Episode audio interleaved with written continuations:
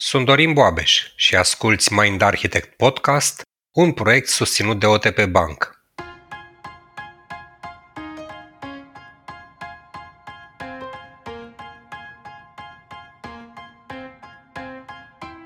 Când te-ai declarat ultima oară fericit și ce te-a făcut să simți asta? A fost un lucru simplu pe care îl trăiești frecvent sau un eveniment cu valoare foarte mare în viața ta?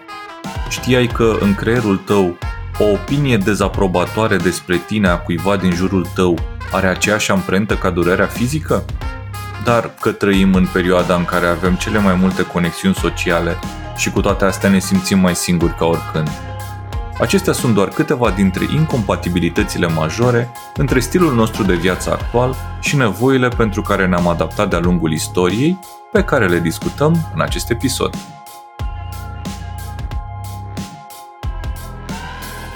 Salutare tuturor și bine ați venit la un nou episod. Episod pe care eu l-așteptam cu mare interes pentru că o să povestim un pic despre cum am evoluat și pentru ce și deconectarea, mismatch-ul, lipsa de aliniere între contextul respectiv și lumea în care trăim. Și pentru tema asta, nu cred că puteam avea invitat mai potrivit decât pe Eduard Dezeanu. Salut, Edi, bine ai revenit! Salut, mersi pentru invitație, Paul! Cu mare, mare drag, două vorbe despre Edi în cazul în care nu știți din episoadele anterioare despre el. Edi e trainer și coach, cu focus pe zonele de comunicare și gestionarea emoțiilor. 12 ani de experiență în spate și a lucrat cu clienți din mai mult de 20 de țări, foarte mult lucru online la momentul la care online încă nu era normă pentru toată lumea. Are licență în psihologie și un master foarte fain în științe cognitive, e un master pe care mi-ar fi plăcut și mie să-l urmez. Iar abordarea lui se bazează foarte mult pe zona asta de psihologie evoluționistă, care e un produs al teoriei evoluției. Deci de asta spuneam că nu puteam avea un interlocutor mai potrivit pentru tema curentă decât pe Edi. Lucru cu care începem uh, discuția curentă, dragilor, este conceptul de evolutionary mismatch, de lipsă de potrivire între contextul pentru care am evoluat și cel în care trăim, așa că îi dăm microfonul lui Edi și îl rugăm să ne spună mai multe despre asta. Super! Pe uh, conceptul ăsta de evolutionary mismatch sau dezaliniere evoluționistă sau incompatibilitate evoluționistă a apărut acum câteva decenii în psihologia evoluționistă, când s-a observat un fenomen de genul următor. Noi, ca și specie, Homo sapiens, suntem pe planeta asta de vreo 250 de mii de ani am trecut la un stil de viață static, agricultural și bazat pe creșterea animalelor de-abia undeva acum 8, 9, 10 mii de ani. După care a fost era industrială, acum, care a început acum vreo 2 300 de ani, și după care așa numita eră digitală în care trăim acum, în ultimile decenii. Bun. E, dacă ne uităm la cum trăiam în perioada de dinainte de agricultură, care se numește perioada paleolitică, și cum trăim în ziua de azi, sunt foarte, foarte diferite. Și asta este problematic pentru că foarte multe din instinctele noastre, din nevoile noastre, din modurile noastre de a procesa realitatea și de a interpreta lumea, s-au format în acea perioadă paleolitică, când eram niște oameni simpli, ne numeam hunter-gatherers, adică mhm. vânători culegători, trăiam în niște triburi de câteva zeci de oameni, eram nomazi, foarte diferit de ceea ce trăim în ziua de azi. Și cumva problema este că suntem ca un fel de, cum au americanii expresia aia, fish out of water, pește scos din apă. Uh-huh. Pentru că avem cu noi încă foarte multe din acele instincte și nevoi și feluri de a procesa informația care au evoluat în perioada paleolitică și care erau adaptative atunci, ne ajutau, dar pe care le folosim într-o lume cu orașe cu milioane de oameni, cu blocuri zgârienori, cu mașini, cu avioane, cu computere, foarte, foarte diferită de lumea în care trăiam înainte. Și asta este această incompatibilitate evoluționistă și creează foarte multe probleme este sursa la multe probleme de stres, de frustrări, probleme de sănătate pe care le avem în viața de zi cu zi acum. Bun, mulțumim pentru descriere, e foarte util să înțelegem asta. E ce am mai povestit noi în alte episoade de podcast, dragilor, și diferența asta cumva ce a descris Edi dă și naștere cumva diferențelor între călăreț și elefant, între cele două sisteme cognitive de care povesteam noi. Și acum, în episodul curent, am vrea să adresăm patru probleme în tranziția noastră de la triburile mici, respectiv cele de zeci, sute de oameni până la maxim 150, e și un număr propus de un sociolog numit Robin Dunbar, care spunea, asta a propus el, că noi cele mai multe așezări omenești numărau maxim 150 de oameni în trecut și că neocortexul nostru s-a dezvoltat de natură să poată întreține relații cu aproximativ 150 de oameni, relații apropiate, adică literalmente să știi lucruri despre oamenii ăștia. Și acum uh, îl rugăm pe Edi să ne povestească un pic care sunt problemele pe care le ridică tranziția asta de la triburile mici la super triburile conectate cu precădere digital și deconectate din alte puncte de vedere în care trăim azi. Sigur. Și ca să clarific un pic ce înseamnă super triburi, e un concept adus prin anii 60 de către un zoolog pe nume Desmond Morris, care a scris o carte numită The Human Zoo adică un fel de grădina zoologică umană. Și se numește așa pentru că el compară mediul superficial, în care, mediul artificial mai degrabă, în care trăiesc animalele în grădina zoologică, cu mediul oarecum artificial în care trăim noi în ziua de azi. Și el introduce conceptul ăsta de super trib și spune că noi acum nu mai trăim într-un trib de 100 de oameni, ci trăim în super triburi. Comunitatea noastră, care are zeci de mii de oameni și în care trăim, este un super trib, care la rândul ei face parte dintr-un oraș care poate are zeci de mii, sute de mii sau milioane de locuitori. Super trib și mai mare. Uh-huh. Într-o țară, într-un continent și tot așa mai departe, s-a creat escalarea asta de la viața de trib, într-o comunitate mică unde toată lumea se cunoștea cu toată lumea, Bun, și uite, Edi, doar aici vreau să fac o mențiune. Faptul că, de exemplu, trăiam în triburile astea mici, făcea foarte ușor, de pildă, butonul ăsta din modelul Scarf cu familiaritatea a fi apăsat pozitiv, că îi cunoșteai pe toți. Probabilitatea să trăiești uh, cu vecini noi în fiecare an în bloc era relativ mică în contextul paleo de care vorbește Edi, pe când în lumea în care trăim noi, eu frecvent relatez asta mai multe din conversațiile pe care le-am purtat, că m-am mutat de 11 ori în 13 ani în București și foarte mm. rar mi-am cunoscut mai mult de 2-3 vecini la o ședere într-un loc. Apropo de un exemplu concret de deconectare de la ce îi place creierului nostru. Da, și o să mai atingem subiectul ăsta în câteva minute. Bun, și atunci pentru că sunt multe incompatibilități evoluționiste despre care am putea vorbi, noi ne-am gândit să vorbim de unele care rezultă specific din faptul că nu mai trăim într-un trib, ci trăim într-un super trib. E, un prim lucru care s-a întâmplat când am ajuns să trăim în super triburi este că nevoile astea de statut, de faimă, de respect, de putere au escalat și ele de la nivel de trib la nivel de super trib. Foarte interesant asta. Da, și cum se manifestă asta e că dacă în uh, perioada paleolitică puteai să cel mai mult să ajungi să fii o persoană respectată cu statut înalt în tribul tău și cam acolo te opreai, ăla era maximul de statut pe care îl obțineai, te opreai acolo, te bucurai de el și străiai viața mai departe. Noi acum începem să ne punem, să ne gândim la alte obiective și deseori să devenim obsedați de ele. Începem mm. să ne gândim, băi, dar nu e suficient să fiu respectat de către colegii și prietenii mei. Eu vreau să ajung manager în compania mea, după care vreau să ajung în următorul nivel de management, după care vreau să ajung top manager, după care poate mă mut într-o altă companie mai mare să fiu top manager acolo. Vedem visele astea, eu vreau să fiu politician, să mă vadă milioane de oameni la televizor, sau să fiu vedetă sau să fiu un sportiv de performanță, nevoile de a fi în vârful nu doar a tribului, ci al supertribului, că înseamnă oraș, țară, lumea întreagă, vrem să fim undeva unde lumea întreagă sau milioane de oameni ne cunosc și ne respectă.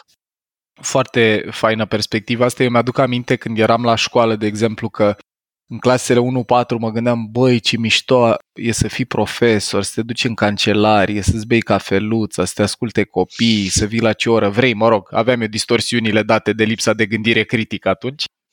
Și mi-aduc aminte că pe măsură ce trecea timpul și când am venit la facultate în București, ziceam, mea, stau aici 2-3 ani, mă întorc în Ploiești, îmi văd de treaba mea aici, cu prietenii din liceu, cu lucruri de felul ăsta. Și după fiecare escalare din asta cumva sau tranziție la un trib mai amplu, nu mai era atrăgător din perspectiva asta a statutului, a învergurii, a impactului, să mă întorc în tribul vechi. Deci eu vreau să dau exemplu că am fost victima a ce descrii și într-adevăr pune foarte multă presiune că una e să fii relevant în, nu știu, mediul virtual, în ce făceam eu atunci, site-uri în Ploiești, alta e să fii relevant în București. Una e să fii relevant în București, alta e să fii relevant în New York.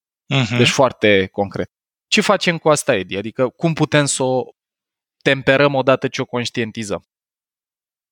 Foarte bine ai punctat că este important să o conștientizăm întâi și să ne dăm seama că avem o nevoie de statut care nu are capac și care la un moment dat o să se bușească de un prag unde o să fie foarte frustrant să urcăm mai sus și efectiv nu o să merite. O să fie mai bine să știm să ne temperăm și odată ce ne temperăm, ce putem să facem efectiv este să ne focalizăm pe ceea ce avem acum și să practicăm atenție și gratitudine. Să ne uităm la oamenii care ne respectă acum, oamenii care ne apreciază, oamenii în ochii cărora avem un statut ridicat și să încercăm să ne bucurăm mai degrabă de acea experiență decât să încercăm să obținem ceva mai sus pe care e foarte posibil să nu putem să-l atingem. Na, nu toată lumea poate să ajungă, să zicem, primar de oraș, numărul de sloturi este limitat. Și putem să derivăm și extraordinar de multă frustrare și nefericire în procesul de a ajunge acolo. Și o notă de subsol pe care aș mai pune eu, Edi, aici la ce spui e că, din păcate, cel puțin în cultura noastră, mm-hmm. cum mhm. și creștem cu cât a luat colegul la 12 ani, cu comparația cu cei din jur, pozitivă sau negativă, nu ne e antrenată mintea și ne formăm reflexe emoționale de a ne lua stimă de sine comparându-ne cu cei din jur încă și mai intens. Da. Deci nu e doar anvergura acestor super triburi care poate fi copleșitoare de sine stătătoare, e și conectarea permanentă cu oamenii ăștia prin social media, că poți să-i vezi oricând să te compari cu ei și sunt și reflexele hipercompetitive pe care nouă ni le formează școala slash părinții sau, mă rog, nu generalizez, dar cel puțin pe medie încă sunt foarte prezente la Bun. Da. Edi, voiam să te întreb și eu o chestie, că mi-a plăcut foarte mult când ai dat exemplu cu corporate. Deci, întrebarea mea e în felul următor, referitor la conștientizare. Dacă în triburile vechi îmi știam foarte bine care e competiția și eu voiam să devin, nu știu, căpetenia tribului și știam că tribul meu are 50 de oameni, știam care e competiția. În condițiile actuale, observ cazuri de oameni care își doresc și urcă și, cum numim noi în mediul corporatist, ard niște etape. Deci ajung undeva acolo sus și acolo dorința cumva se lovește de putință. Întrebarea uh-huh. mea este dacă nu conștientizează lucrul ăsta și mânat de foarte mult de dorință de a răzbândi în tribul lui, care acum e poate o corporație mare, mondială, și ajunge într-o da. poziție unde, unde nu mai e ca în tribul mic, unde ar putea controla. Ce facem dacă nivelul ăsta de conștientizare nu-l avem și totuși ne, ne atingem țelul? E important să înțelegem nivelul de responsabilitate pe care îl avem acolo și mi se pare mie este important în același timp să ne menținem un nivel de umilitate, pentru că într-o oarecare măsură în companii toate straturile astea de management sunt create și artificial. Și în momentul în care ajungi pe o scală cu 16 nivele diferite, tu ești persoana din vârf, e foarte ușor să devii deconectat de ce se întâmplă de desubt și să-ți creeze impresia asta de tu ești semizeu cumva. Și de asta zic că acolo e foarte importantă conștientizarea, că este totuși doar un trib și că sunt diversi oameni care sunt interesați de poziția ta și faptul că tu ai ajuns în poziția respectivă nu te face cumva un suprazeu. Corect și cum zicea și Paul uh, înainte, că toți își doresc poate să devină primari în uh, comunitatea lor. Dar mai vorbeam noi într-un episod anterior și despre relațiile de încredere și atunci nu cumva ar trebui această dorință să o clădim în timp, adică timpul e important în uh, ascensiunea asta, în trib. Da, da, da, pentru că pe lângă stresul care vine la pachet cu funcțiile astea foarte înalte, mai ales dacă oamenii nu știu cum exact ai ajuns acolo, ai ars etape, mm. cum, cum ai spus tu, Dorin, poate să apară senzația că poate ai făcut ceva nelegitim ca să ajungi acolo și este sabotat exact. să atinge butonul ăsta de fairness, de justiție al oamenilor și de asta apar foarte des zvonuri din astea că a, ăsta a fost, a ajuns sus acolo pentru că e, are pile mm. la nu știu cine sau dacă e o femeie că s-a culcat cu managerul sau chestii din astea. Pentru că nu exact, este suficient așa, de da. clar. Da, mm-hmm. cam asta. Mersi. Bun. Cu multă plăcere. Care e a doua problemă? Deci prima e nevoia asta de statut, faimă, respect, putere care escalează de la trib la super trib. Care e a doua problemă pe care o vezi din perspectiva asta a evolutionary mismatch-ului? Merg mai departe, a doua problemă are legătură cu următorul lucru. Când eram în perioada asta paleolitică, în esență, orice persoană pe care o întâlneai era fie membru al unui trib vecin, fie membru al tribului tău. Și cu alte cuvinte, era o persoană foarte relevantă. Și era important să evaluezi persoana respectivă, să vezi cum te evaluează ea, să ai un anumit statut în ochii persoanei respective. E, gândiți-vă acum, când ieșim pe stradă, dacă mergem două străzi mai încolo până la un magazin să ne cumpărăm ceva ce ne place nouă, câte persoane sunt pe lângă care trecem pe stradă. Dar relevanța lor pentru noi nu mai este aceeași pe care o aveau membrii tribului sau membrii tribului vecin în perioada paleolitică. Însă mintea mea, mintea noastră, este încă programată să trateze orice persoană pe lângă care trecem, pe care o vedem vizual ca fiind cumva importantă.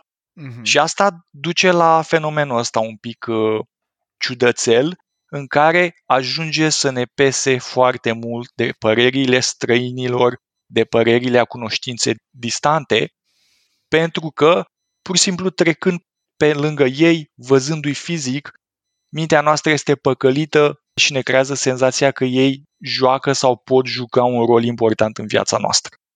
Și aș supralicita un pic la asta, Edi, și anume faptul că sunt oameni care se ceartă cu hater pe internet, în comentarii, își pierd ore sau zile din viață răspundând veninului venit din online. Cred că e tot din filmul ăsta, e că supra califici cumva importanța oamenilor lor în viața ta și simți nevoia când cineva ți-a zis ceva de rău să-l convingi că nu e așa sau să te aperi uh-huh. când ai o linie de cod pe un ecran care va dispărea la fel de repede cum a și apărut. Da. Dar elefantul nu știe, n-a, n-a evoluat pentru asta, structurile astea subcorticale atribuie multă valoare oricărei interacțiuni sociale fără discernământul pe care îl are călărețul. Mm-hmm, într-adevăr, într-adevăr. Și asta creează probleme din astea și în viața de zi cu zi, în care facem mai mult ca să avem aprecierea omului de pe stradă, în loc să avem aprecierea prietenilor, familiei, comunității, oamenilor cărora chiar le pasă de noi. Mm-hmm. Vezi cât... de punctul 1. Tribul apropiat da. versus super trib. Da, da.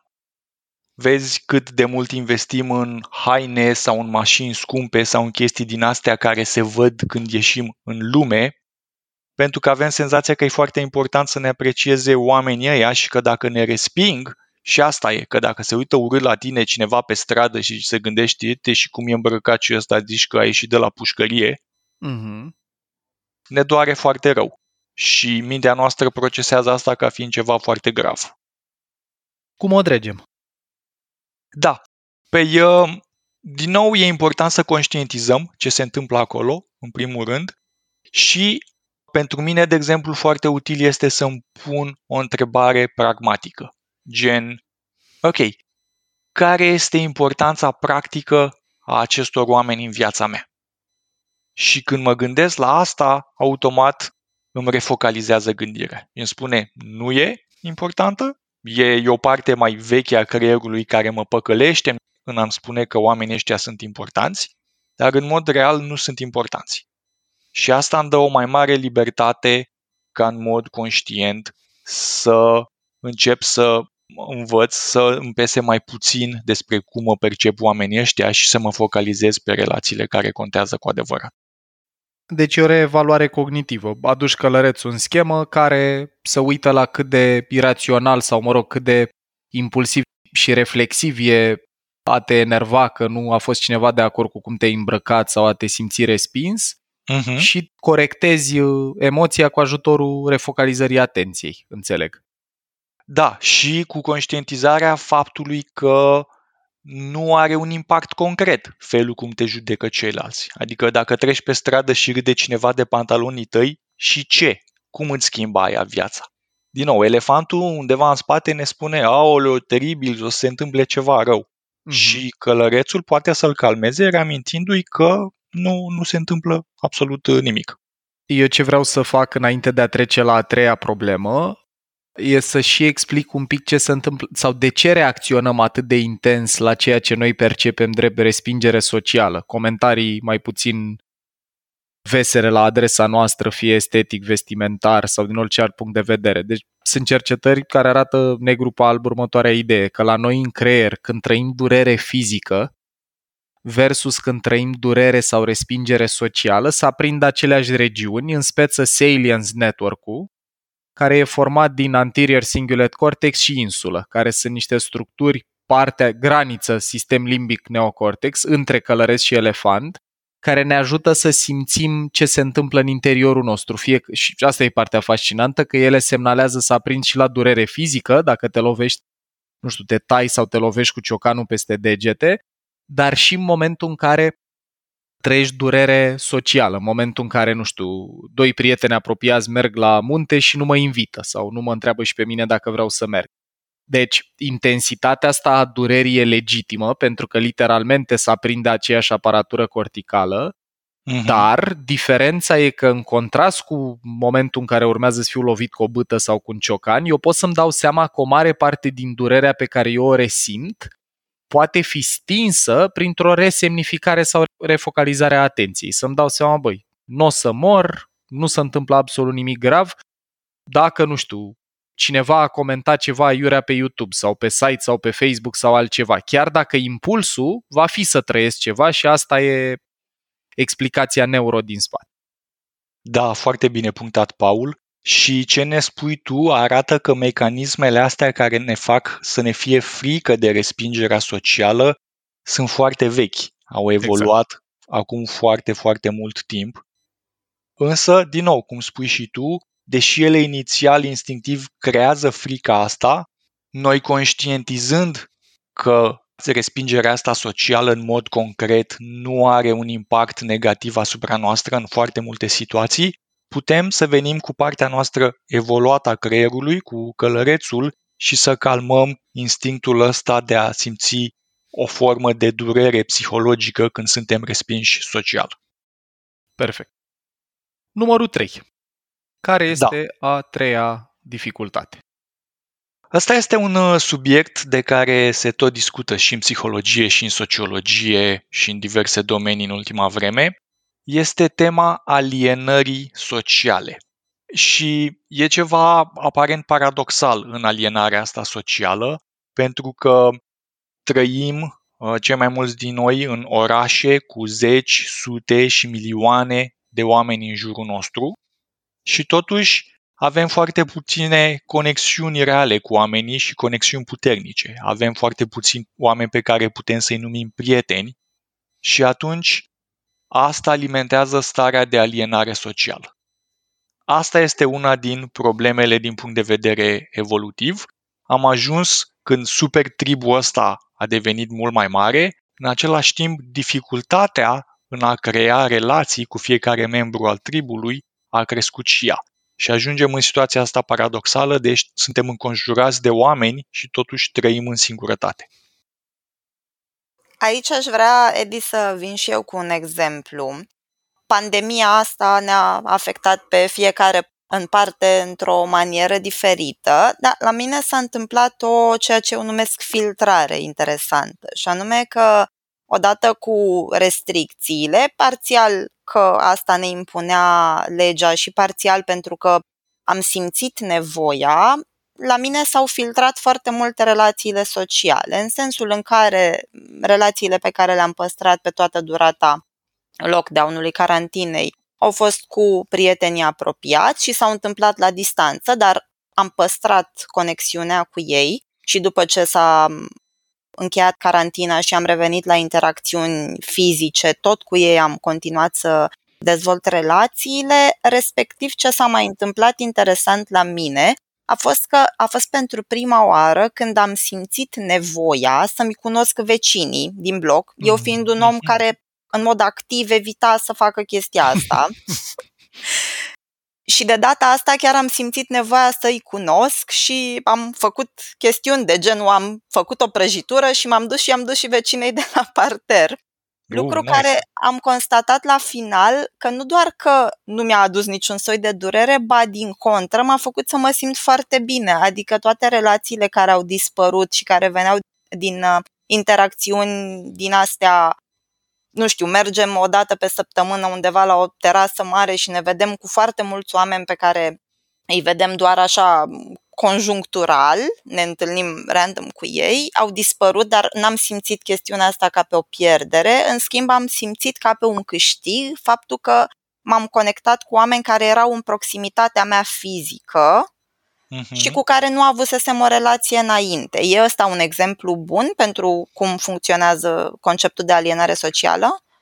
Da, da, și este un exemplu bun pentru cum începe alienarea socială, cum se amplifică, dar și ce poți face ca să o rezolvi. Pentru că e, avem nevoie de un set specific de abilități în ziua de astăzi. În lumea tribală în care am trăit 200 și ceva de mii de ani, nu trebuia să faci nimic ca să cunoști oameni. Pur și simplu erai în același trip cu ei, te cunoșteai în mod natural. E, în ziua de azi în care, ok, suntem în aceleași orașe milioane de oameni, dar fiecare trăiește în apartamentul lui, merge cu mașina lui, sunt reguli foarte clare de ce ai voie și n-ai voie să faci pe stradă. Nu mai e suficient doar să fii înconjurat de oameni ăștia și prietenile să vină natural și interacțiunile să vină natural. Avem nevoie să începem să facem proactiv chestii. Cum ai făcut tu asta cu prăjiturile și cum te-ai dus la vecinii să le dai prăjituri, da? Când lucrezi cu clienți pe zona asta de a construi viață socială, de la asta pornim tot timpul. Ok, nu e suficient să ieși pe stradă și să speri că cineva o să intre în vorbă cu tine. Nu o să se întâmple chestia asta. Ai nevoie să începi să te gândești. Care sunt niște moduri prin care aș putea cunoaște oameni noi? Poate niște hobby-uri la care să mă duc, sau niște cursuri, sau uh, evenimente din astea, gen meetup, în care se întâlnesc oameni din uh, care au interese în comun.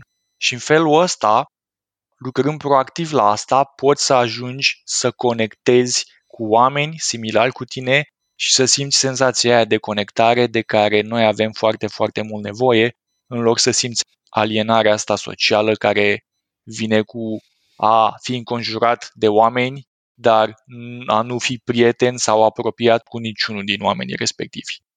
Două argumente vă dau și eu în sprijinul ăsta, că mie mi se pare una din cele mai importante. Dincolo de exemplele personale, cum e și cel dat de Luci și ce vă povesteam eu cu vecinii de bloc, uite, e o cercetare făcută de un sociolog american care preda la Harvard, Robert Putnam, care a întrebat americanii câți confidenți ai și în 1960 la întrebarea asta răspunsul era 3. Deci în 1960 în medie orice om avea 3 persoane cu care putea vorbi lucruri personale, putea să trăiască conexiunea asta emoțională de profunzime. Uh-huh. În 2004, la aceeași întrebare, deci vorbim deja despre o lume mega tehnologizată, trecuse și dot-com bubble aveam internet, eram bine cablați unii cu ceilalți, răspunsul este none, adică zero. Asta e o primă perspectivă îngrijorătoare. Deci suntem mai conectați tehnic ca oricând și mai deconectați autentic decât oricând.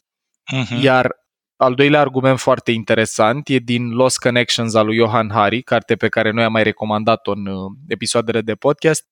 Și din cartea asta citez așa, izolarea știm crește nivelul de cortizol care pe termen mediu-lung poate să ducă la stres cronic și asta bușește sistem imunitar, digestie și alte lucruri. Deci a te simți izolat e perceput de sistemul nostru limbic ca și amenințare.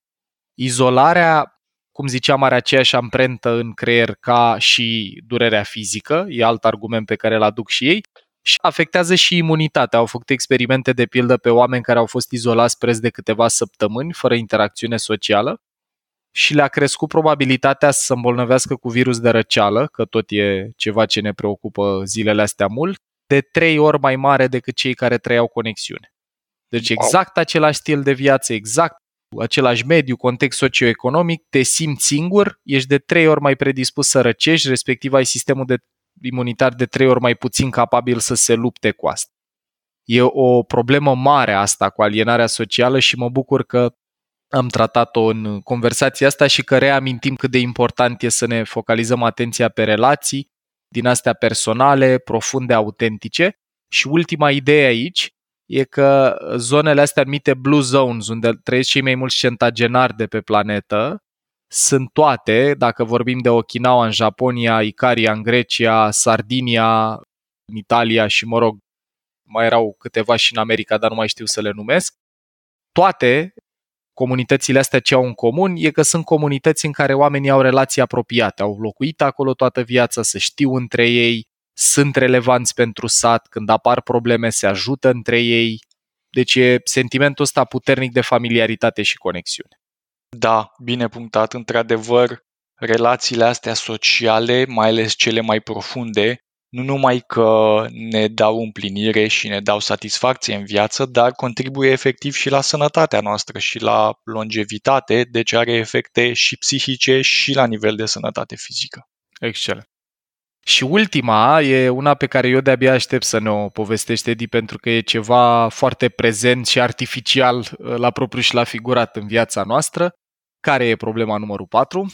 Da, exact cum ai spus, ea este obsesia noastră cu vedetele, care este un fenomen foarte interesant și unii oameni petrec ore întregi uit- uitându-se la televizor, la emisiuni, să vadă nu știu ce fotbalist cu nu știu ce logodnica lui unde și-a făcut vacanța și să se uite la poze și la la la. Și alții se întreabă, băi, dar care e faza? De ce spasă de oamenii ăia? De ce nu faci ceva productiv cu timpul ăla? E, psihologii evoluționiști au venit cu explicații și legat de asta. Și explicația asta cumva ține de faptul că atunci când tu te uiți pe un ecran de televizor, probabil și unul destul de mare în zilele de azi, Exact. la niște persoane câteva ore pe zi, Mhm. e ca și când oamenii ăia sunt musafiri zilnic în sufrageria ta. Partea aia mai veche a creierului nu face distinția dintre o persoană care este prin, a- cu ajutorul unei tehnologii gen televizorul prezentă acolo în sufrageria ta, dar în mod real ea este într-un studio în California, să zicem, pe partea cealaltă a globului, și o persoană care este fizic ea acolo prezentă în sufragerie. E, și atunci asta creează iluzia asta că persoana respectivă e cumva parte din cercul nostru restrâns de prieteni. E unul din gașcă, cum ar veni. Mhm. Și nu numai că e unul din gașcă, este o persoană faimoasă, este un fotbalist foarte bun și faimos și care face o groază de bani. Sau eu știu ce vedetă TV sau prezentator TV, da? Deci e o persoană cu statut. Și bineînțeles, dacă în gașca noastră avem o persoană cu un statut super ridicat, Cum o să fie suntem al cu nostru? ochii pe ei. Da, și Și cum o să asta fie da, al nostru a, prin asta e altă comparație? problemă, asta e altă problemă pentru că ne creează, apropo și nevoia asta de statut escalat, ne creează tendința să ne comparăm constant. Știu, am avut la un moment dat la coaching un client care devenise deprimat pentru că a văzut o emisiune cu Bill Gates și ce a făcut el și câți bani a făcut și a început să se compare cu Bill Gates și și-a dat seama că el n-a făcut lucrurile alea, deși făcuse și el destul de multe lucruri în viață și s-a deprimat. Și primul instinct îmi era să zic, cine te-a pus să te compari cu Bill Gates? Nu puteai să te compari și tu cu fratii, tu cu vărtul, cu cineva pe lângă tine?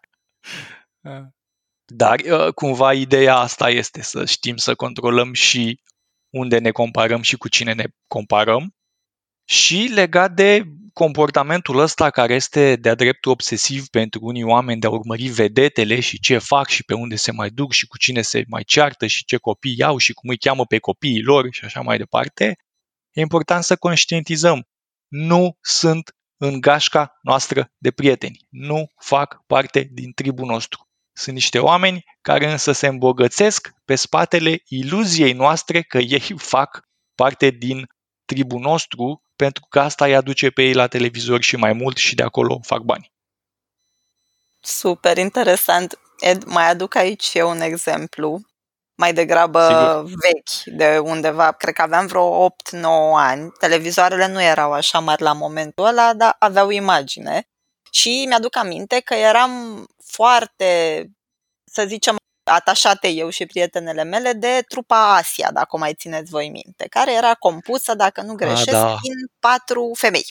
Mm-hmm, da. Și ce voiam să, ce mi s-a părut foarte interesant în timp ce vorbeai, mă gândeam la asta, e că noi încercam să imităm cumva aceste patru personaje prin stil vestimentar, aveau ele un stil de a-și face părul, și făceau foarte multe codițe și fiecare dintre noi imita mai degrabă una dintre membrele trupei. Și ce mi se pare foarte interesant e că la noi nu doar că făceau parte din tribul nostru, dar pentru noi era și foarte relevant în grupul nostru de prieteni care dintre ele ești, pentru că ele, așa cum ne imaginam noi, aveau o ierarhie internă, un statut, da, da. Una, mai, una mai bun și alta mai puțin bun. Și vreau să te întreb dacă e e și asta o chestiune la care ar trebui să ne uităm și să fim uh, atenți sau să, să ne gândim cum să o gestionăm? Da, eu cred că e importantă, pentru că, din nou, e fenomenul ăla în care ne luăm prea mult modele din mass media, din persoanele care, cum ziceam, metaforic apar în fiecare zi în sufrageria noastră, da? Și ne luăm deseori modele și pe lucruri care nu sunt neapărat constructive. Adică dacă vezi un om de știință și îți iei model să înveți și tu știință cum a învățat el, ok. Dacă îți iei model că, bă, uite și ăsta și la nevasta, e ok, deci să-mi înșel și eu nevasta, nu e o problemă. Acolo devine problematic. Și parte din problema asta vine tocmai din faptul că le dăm prea mult statut și avem senzația că trebuie să ne modelăm după ei, că sunt în gașca noastră, cumva aici eu cred că e și un mix de factori și e ultima idee pe care aș vrea să o pun pe masă și anume faptul că înclinația aia la comparație, care e parte, are o componentă biologică, preocuparea legată de statut relativ la grup, dar amplificată da. de experiențele noastre de viață școlare, educaționale, cum ar fi ele, plus super triburile, ai mult mai mulți oameni cu care poți să te compari, deci probabilitatea să fii mai bun la tot decât orice om la care ai acces, fie fizic până oraș plimbându-te, fie social media e zero și asta e altă sursă mare de stres dacă stima mea de sine de acolo vine, din comparația cu oamenii ăștia. Plus, preocuparea pentru a ne uita aspirațional la oameni cu statut ridicat. E o cercetare, mi s-a părut fascinantă, în care li s-a dat maimuțelor oportunitatea să apese pe o manetă să primească hrană sau pe alta, erau ore aia, ore aia, să poată privi într-un ecran de televizor o mascul alfa. Mm-hmm. Deci, practic, o vedetă de ale lor. Da, da. Și între hrană și a privi maimuțoiul cu statut, preferau să renunțe la hrană și să uite la ăsta cu statut. Deci ce wow. vedem e că e foarte adânc ancorat în arhitectura noastră cerebrală și în biologia noastră să ne preocupe să modelăm sau să urmărim persoane cu statut. Da. Problema e când eu mă simt rău și îmi scade stima de sine dacă nu sunt la fel de bogat, frumos sau mai știu eu cum, cum e personajul pe care îl urmăresc, pentru că și ăsta e un aspect interesant. Pe oamenii ăștia nu-i cunoști cel mai frecvent așa cum sunt ei de fapt, ci așa cum e personajul pe care îl vând uh-huh. în uh, avatarul ăsta social. Da. Super. Ed, fascinantă discuție. Mie îmi place mereu și când vorbim în întâlnirile noastre așa prietenești despre componentele astea din uh, psihologia evoluționistă aplicată în viața de zi cu zi. Îți mulțumim că ai împărtășit cu noi uh, parte din ele aici. Cu multă Dragilor, plăcere. Dacă v-a plăcut conversația asta, vă recomandăm tare de tot și Brain Food-ul din mindarchitect.ro în care povestim despre strategii evoluționiste de reducerea stresului, respectiv maximizarea fericirii. Ne uităm similar cu conversația asta la cum poți să reduci nivelul de stres și să crești well-being-ul. Ed, încă o dată mulțumim. Keep doing what you're doing. Pe Edward îl găsiți atât pe amedward.com și a găsit un domeniu foarte frumos unde îl puteți contacta dacă vă interesează lucrul lui, cât și într-o pagină de prezentare pe care o găsiți pe mindarchitect.ro, el făcând parte din uh, grupul nostru de prieteni, trainer partener și așa mai departe. Mulțumim că ai fost alături de noi, Ed. Mulțumesc tare mult, Luci Dorim, pentru curiozitate și pentru perspective. Ce să zicem, vă dorim uh, să puneți în practică cât mai mult din ce ați uh, auzit aici, de Așa natură e. să fie călărețul puternic și elefantul prietenos. Ai ascultat un episod din podcastul Mind Architect al lui Paul Olteanu și al invitaților săi, Dorin, Dana și Luciana. Dacă ți-a plăcut acest episod și îți dorești să afli mai multe, te invităm să descoperi pe mindarchitect.ro un ecosistem de învățare creat special pentru cei care vor să facă neuroștiința și psihologia parte din viața lor de zi cu zi. Podcastul Mind Architect poate fi ascultat în continuare gratuit pe rețele de podcasting precum Spotify sau Apple Podcasts, pe canalul de YouTube Mind Architect sau pe mindarchitect.ro. Și dacă ai în preajma ta alte persoane care crezi că ar avea de câștigat din genul acesta de cunoaștere, ne-am bucurat tare să le dai și lor un share. La episoadele de podcast contribuie cu vocea sa și Vlad Bogos.